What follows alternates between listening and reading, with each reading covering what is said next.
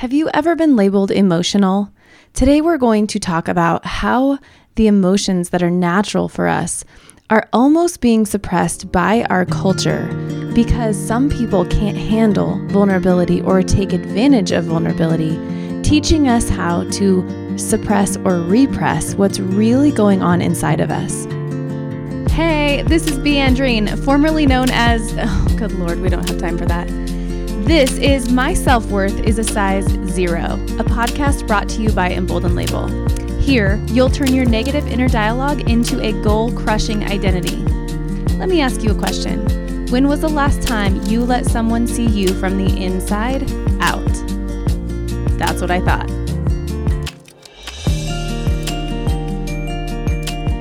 I used to think that I was the only one who was constantly and continuously labeled as too emotional, dramatic, crybaby, and too sensitive. And here's the thing I remember most of my life being the type of person that was just intensely sensitive. Things really landed on me. I would call myself an empath at that time. And I just really saw the emotion and the pain and the depth that people were thinking or feeling or experiencing. But I would also experience things really heavily in my own life. And I was always someone who would cry really easily. And I remember each time that I would sort of tear up, and this was often as I grew and as I matured into adulthood. Every single time it would happen, I would try so much harder to hold it in. And it never failed the more I tried to hold it in, the more emotional I would become. And it only took one person kind of noticing and saying, Are you crying? for me to just sort of like lose it. And I would just start sobbing. And, you know, sometimes I would just start crying a little bit harder. And they would then be like, Oh my gosh, are you okay? And sometimes those people meant really well. And then sometimes those people were mocking you and really being like, oh my gosh, are you crying? You know, it might be at a sad movie or um, something embarrassing happened to somebody. And it's so interesting because we live in a world today where that label or tag empath or empathy is so valuable. We sort of wear it as a badge of honor. But if you have empathy and you present as an empath, it's very much seen as a weakness in our culture, at least from what I've experienced. I think I always felt like I wasn't normal in this way. I always knew I was more sensitive natured than some other people, but I don't remember a single time in my life that that was seen as a positive, that it was seen as a gift, that I was able to see and experience things almost in a spiritual way that other people had almost no awareness of. And I came from a family system that my mom was really emotional and I was very much like her. And I don't remember as a kid, you know, and, and adolescent and into adulthood being around a lot of other people that were quite as emotional as I was. And I was aware of it, but I didn't know how to fix it. And I didn't know that underneath all of that emotion was a whole bunch of confused, trauma, negative emotions that I was really holding on to and storing. And that all of this stuff that I was hanging on to was really creating this emotional charge within me, and that it actually could be resolved and healed once I built up more of a resiliency. And sometimes I miss that crybaby. Sometimes I miss that really sensitive girl that I was. Um, in some ways, even as a mom, I miss really having those touching moments. And I have to really give myself permission to cry now because sometimes I worry that I've almost become hardened. Um, I've had a lot of life experiences that have forced me to take a look at how can I show up more resilient? How can I work on this so that I can feel better, so that I can feel stronger and more emboldened, which is the exact design of what Tear Out the Tags is meant for. It is meant to remove those negative labels and really step into a more confident, more secure, more capable human being than I was when I would sort of fall apart and have all this emotion. However, I don't see emotion as bad. And so oftentimes I have to really lean into and give myself permission to express that emotion. Because what I also have learned about that emotion is that though I was storing a lot of negative emotion and I and I had a lot to heal, I I don't want to become avoidant or hardened in a way where I'm still storing that emotion and now I'm almost dissociating by not connecting to what's going on inside of me. And I think as a culture, we are going through a social conditioning that's really teaching people to not feel the hard stuff, to not feel the depression and the anxiety and the fear and the unbelief and the unworthiness and the self-consciousness and all of these these these feelings that we have from childhood all the way up through adulthood. Um, you know, yearning is one that so many people are yearning for a deeper connection and for a loving bond between their spouse and them, or between their parent and them, or their kids and them. And yet, we're supposed to not really feel the depth of the pain of that. Someone actually told me this morning that depression is anger turned inward. And I've never heard that before, but the more I think about that comment or that that quote, I'm not sure exactly where it came from, the more I'm realizing and recognizing that that's exactly what it is. And yet we live in a culture that really encourages us to not feel those emotions and to suppress those emotions by taking a quick fix that will resolve those depression symptoms. And what we end up doing is we end up living in a system of depression where we just can't feel it. But nothing in that situation has actually changed. And I know this from experience. Um, I'm not going to get on my soapbox about antidepressants or um, what it's like to walk through depression. Today is not the day for that episode.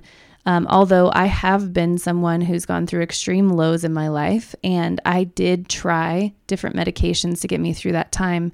And the reactions that I had to that medication were so substantial and so violent. And I decided very quickly that it wasn't for me. And I will tell you that it was not easy going through the heaviness of feeling all of that sadness, all of that loneliness, all of that yearning and depression.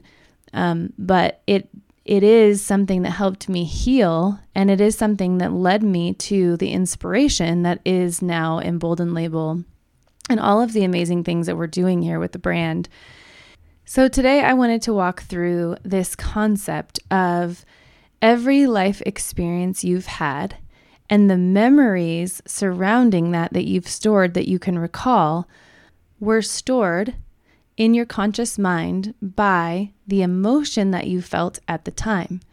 So, say you remember riding a really scary roller coaster in junior high, and you rode that roller coaster and you felt an extreme adrenaline and excitement. And it was such a joyful thing for you. And you decided when you got off that roller coaster that you loved roller coasters and that no matter what state you visit ever in your life, you're going to make sure you hit the, the best roller coaster park there is.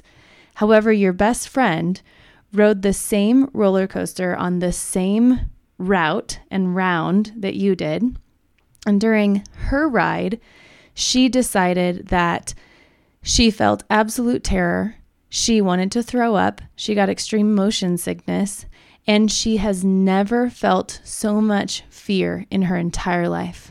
And she got off that roller coaster vowing that she will never, ever ride a roller coaster ever again.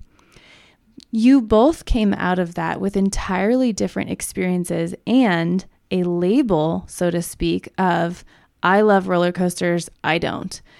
And though that may seem like a simple way of looking at that, that is how you end up with any of the labels that you are currently wearing as part of what makes you you, as part of your identity.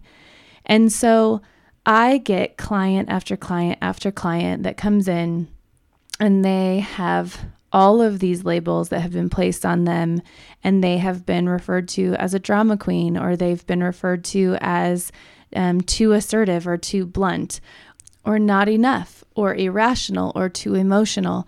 And it doesn't matter if it's a female client or a male client, The label may change based on the gender component, but the emotions are what actually stores the memory. The emotion is actually what makes you have a reaction, a physical reaction, a mental reaction. And what happens when we have a negative emotion and we store a memory based on that negative emotion is we come up with a belief that now that label belongs to us. And because of the emotional reaction that we had, we define that label based on whether that circumstance, that experience, had a positive or negative charge.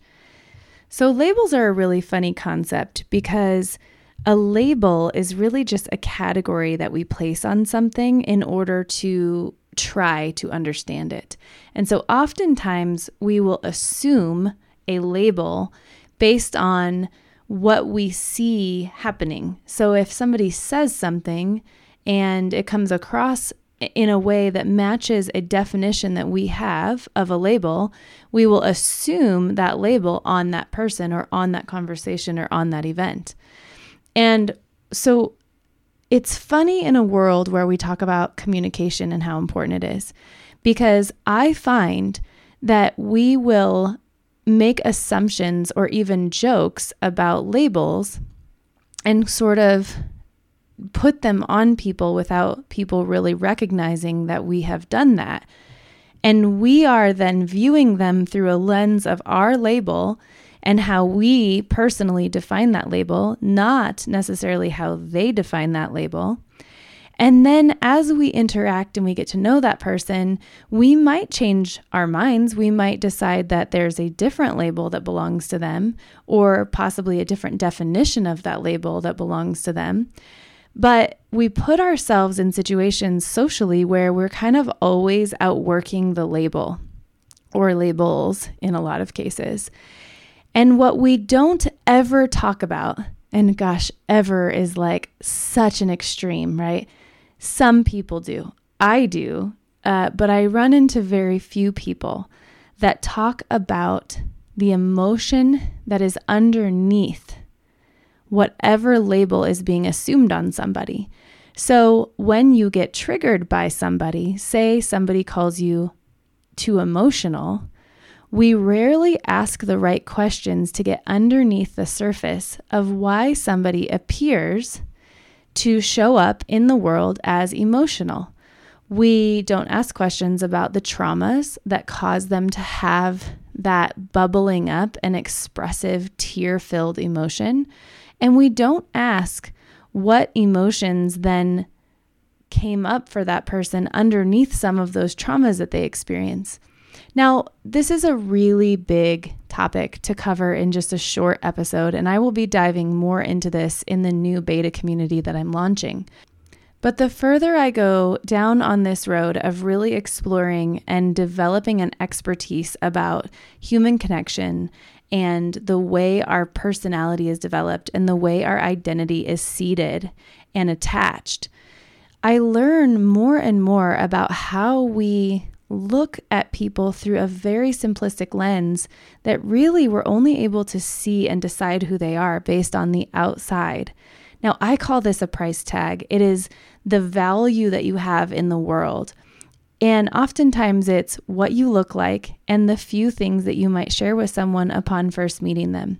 So, a few months ago, I sat next to a gal and her um, probably nine to 10 year old daughter on the airplane. And her daughter had the most exuberant, joyful, outgoing, connected spirit. And I just connected with her. I thought she was such a doll. We talked about my daughter and how they were similar ages.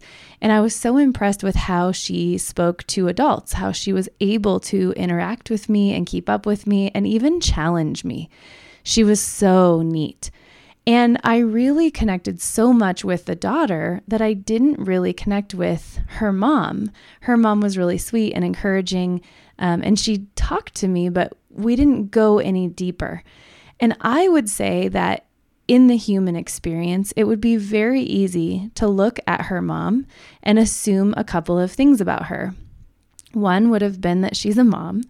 The second thing that I could assume about her is that she was well dressed and carried herself very, um, almost in a regal way. She was kind of fancy to me.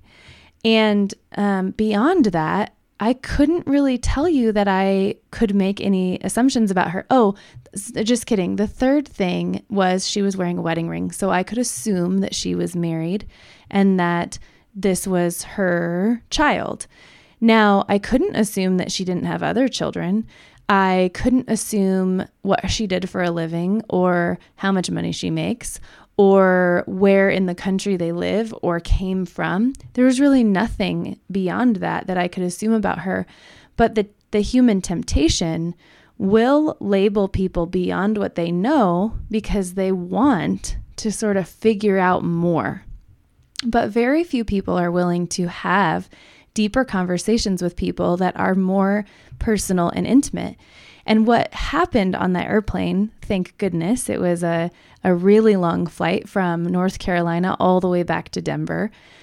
I started just having conversation with this mother and she ended up telling me her story.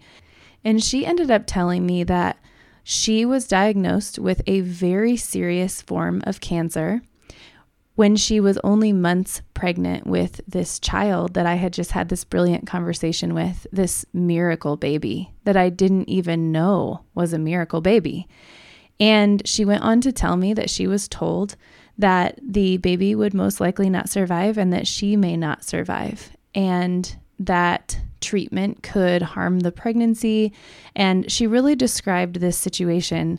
And if you are a mom or a dad, you can imagine getting this news and finding out that both of these people that you you love and you know you're going to love this sweet baby are at risk and you almost are put in a position where you have to choose one or the other. And knowing that this cancer is so aggressive and that the treatment will cause damage to the the organs that allow you to have and carry a baby, you also know that this may be your only opportunity to have a child. And so she described for me her and her husband's decision to go forward with the pregnancy and to get as far as they could in the safest way possible while monitoring this cancer and getting treatment for the cancer, despite some of the risks that were involved. And then she told me this beautiful story about how she gave birth to this perfectly healthy, sweet little girl who I just got a chance to get to know and have a conversation with. And the story was so beautiful. And I just bubbled up in tears at the thought of what she has been through and what I may have missed had I not explored who this person was that I was getting to sit next to this person who created this beautiful, wonderful, bubbling spirit of a child. And so, my message for you today is a couple of things. One is someone can call us too emotional, and we can reclaim labels like that and say, I'm expressive. And we get to redefine what that means to have a positive label that is a a good thing. I want to be someone who is expressive, who's able to really show the emotion that I'm feeling in the moment, and also have a healthy way of expressing it so that it's not out of my control or bubbling up at times where I don't want it to. And you do have the power to change those labels and to change how you show up in the world and to really harness the definitions and the emotions that come with that. Sometimes I watch the way that the world passes by each other, and I wonder if the reason that people are stuck in their phones and they aren't connecting with each other and they aren't asking questions and they aren't having conversations, I wonder if it's because they're emotional and they are protecting themselves from the vulnerability that they may show or express if they run into someone who changes their life. Now, I oftentimes say, I have moments on a weekly basis that change my life, that make me more grateful for the life that I live, and that allow me to really step into the gratitude practices that I want to have in my life. And for me, part of that gratitude and thankfulness is being able to meet amazing people and hear their unique stories and what made them very uniquely them. Because the labels that we wear, the labels that we place on people, they really say very little about us until we really start digging in under the surface and realizing this full potential that people have and what we can create if we just are willing to connect and explore. And so today, if you are the person who doesn't connect intentionally with people, you are the person who sticks your headphones in, or you're the person who puts your head down or reads a book. There's nothing wrong with that, of course, during certain parts of your day. But if you have an opportunity as a practice once in a while to really connect with someone next to you that kind of piques your interest, and you are open and available for what that does and what kind of emotions that causes you to have, regardless of what your reaction may be to that, I encourage you to follow your gut, to have those conversations, to connect and build community with those around you, to really learn what makes people tick. As you grow and develop yourself, and as you discover these negative labels that are sitting inside of you, and what's really aching to show up and get out and be shown to the world as far as positive labels, when you pull off all of this negativity that you're carrying around, and when you decide that you're going to see yourself through a lens that you may not have the glasses for today. I hope you've enjoyed this episode. I hope you're looking forward to some of our more in depth teaching information. And I am so excited about this beta community that we're launching for the rest of the year we're going to be meeting and really talking about what you are allowing to land on you and how you are defining those things. If you are interested, shoot me an email at b at embldnlabel.com. That's B E E at E M B L D N label.com. And just type beta and I will shoot you a message back with details. I'll talk to you soon.